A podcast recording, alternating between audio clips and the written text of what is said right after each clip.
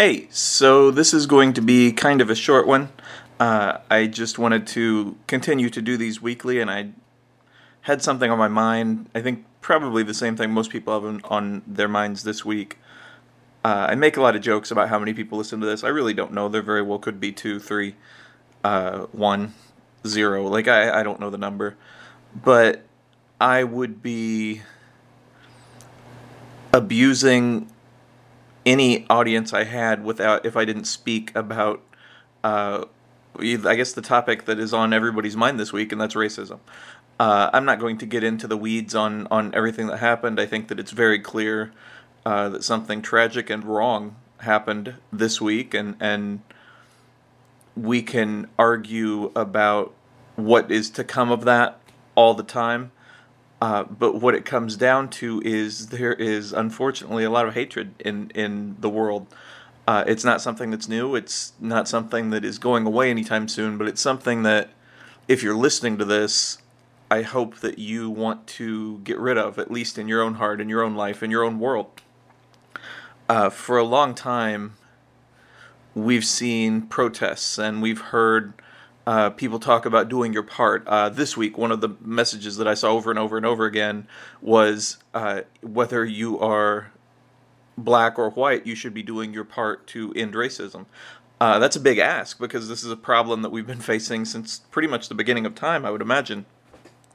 And so it comes down to a question like, if you're a teenager, what do you do? Like, how could you possibly do anything that will have that effect? Well, the number one is don't be racist yourself. And I know that's a stupid thing to say uh, because I think very few people consider themselves that. But what I mean is be very aware of any stereotypes about other races that you may have in your mind and make sure that you don't. Uh, like, really think about that. Think about if uh, you look differently at people of other races, of other nations, uh, even of other beliefs. Think about how you look at them, how you would want them to look at you, how how you would be in their place, those types of things. Uh, and then probably the biggest thing you can do is don't accept racism around you. Uh, it, it's something that most people, at least in civilized cities, I guess, for lack of a better descriptive term, uh, we kind of don't hear as much openly. Uh, there'll be some some possibly racist posts or some uh, on the line jokes type things that we'll hear. Well, if you see or hear those things, don't uh, share them. Don't like them. Don't laugh at them, obviously. But also, especially if it's someone that you're close to, someone that's your friend, say something. Now, I'm not saying that the way to cure this is to walk around and talk call everyone else a racist because that's not right either. But if you have a friend who tells a joke that is very clearly based on stereotypes or on racism, uh, then pull them aside. Now, this is again, you don't want to shame them in front of everybody because, for one, that's wrong on your part, but for two, uh, that's only going to make it worse because they'll dig in and you'll argue and etc. But pull them aside, talk to them, text them, whatever you do, and say, hey, you know what, that really bothered me. Uh, I felt like that was uh, in poor taste, or I felt like that wasn't right. And then you'll see how they respond. Uh, I would hope that most people, when talked to uh, humanly and genuinely like that, would say, Oh, I hadn't thought about it like that. Uh, you're unfortunately going to run into people in your life that will say, I don't care. And, and that sucks. And I would never tell anyone who to keep in your life. But I would say if anyone uh, of your friends, anyone that you hang out with, is ruled by hatred, uh, that is a relationship that is dangerous, and it's something that can catch. Um, it's something that that is difficult to be around, and it's one of the things that I say I've said before. Uh, just like a little story. Let's say that you have a friend or, or someone at school that you want to ask to go to youth group. And so you're hanging out with your friends, you don't see them, but they're actually getting ready to talk to you, they're behind you. And in your group of friends, there's somebody that's telling bad jokes. Maybe they're uh, anti woman, maybe they're racist, maybe they're just crude and, and cruel about someone specific. And you do your part by not laughing, but you just kind of hang there and you know nothing happens, you don't say anything, and then when you turn around, you see that person and you're like, "Hey, would you like to go to youth group?"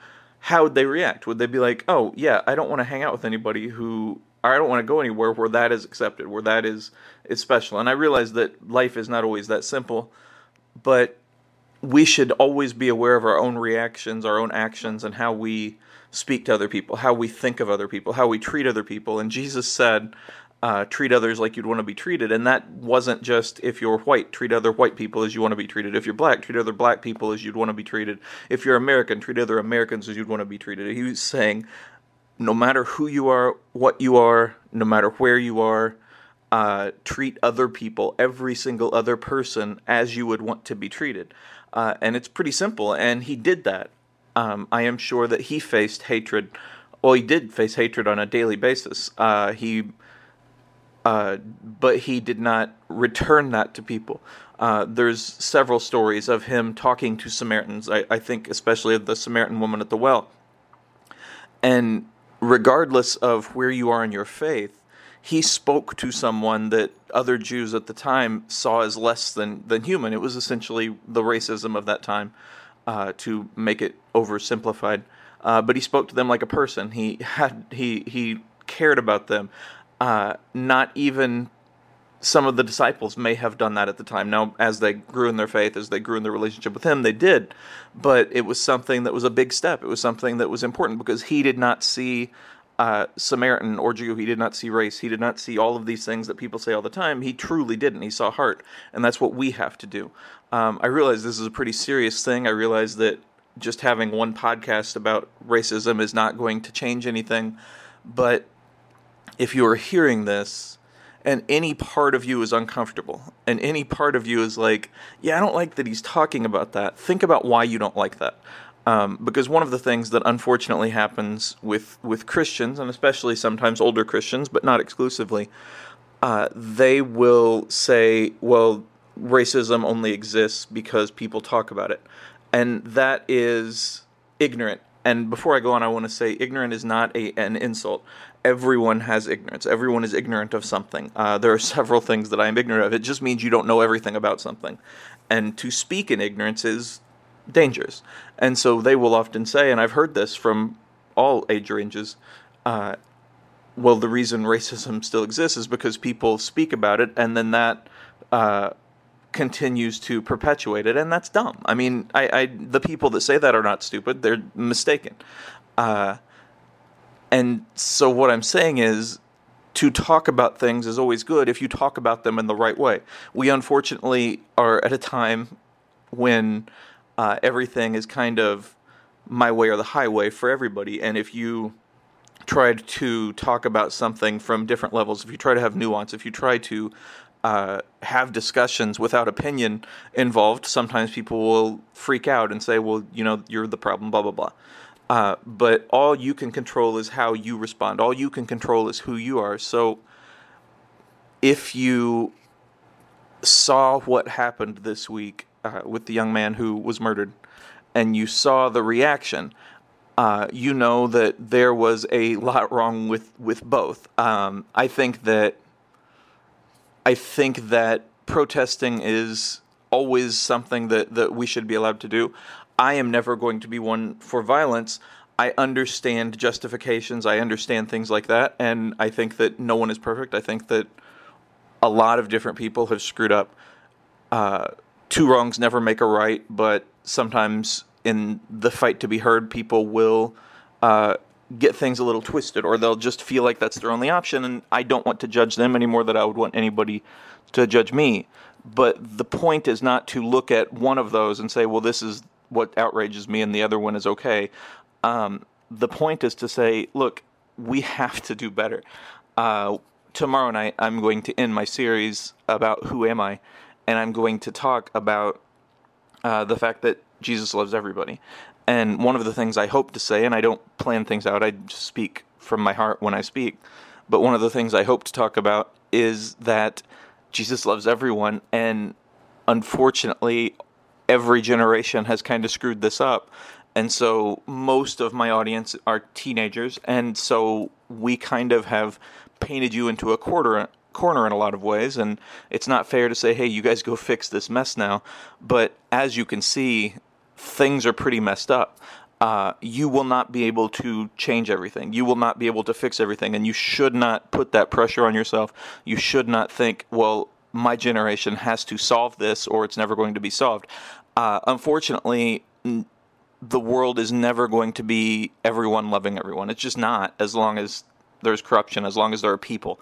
So, what you can do is change your world. You can change how you respond to people. You can change how you treat other people. You can change how you think about other people. And you can change what you'll accept, like I talked about. And so, I I know, like I said, this is a little deeper than I usually get on this, but I just wanted to say uh, that that you are loved, no matter what you have done, no matter what your life has been like. You are loved, and I hope that you will show everyone else you meet, whether you like them or not, that they are loved, and you show them that they are all valuable, that they are all worth it, that they are all enough, and, it is our job as Christians, our job as those who want to be like Jesus, to show people that, uh, to to point out injustice, to do everything we can that's right, and to be like Jesus, and to treat other people like we want to be treated.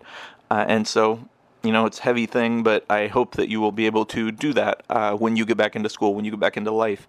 Um, and I, I hope, above all, that you are able to feel that love that is never taken away from you and show that love to everyone else because they are also loved. Thank you. And that's all I got.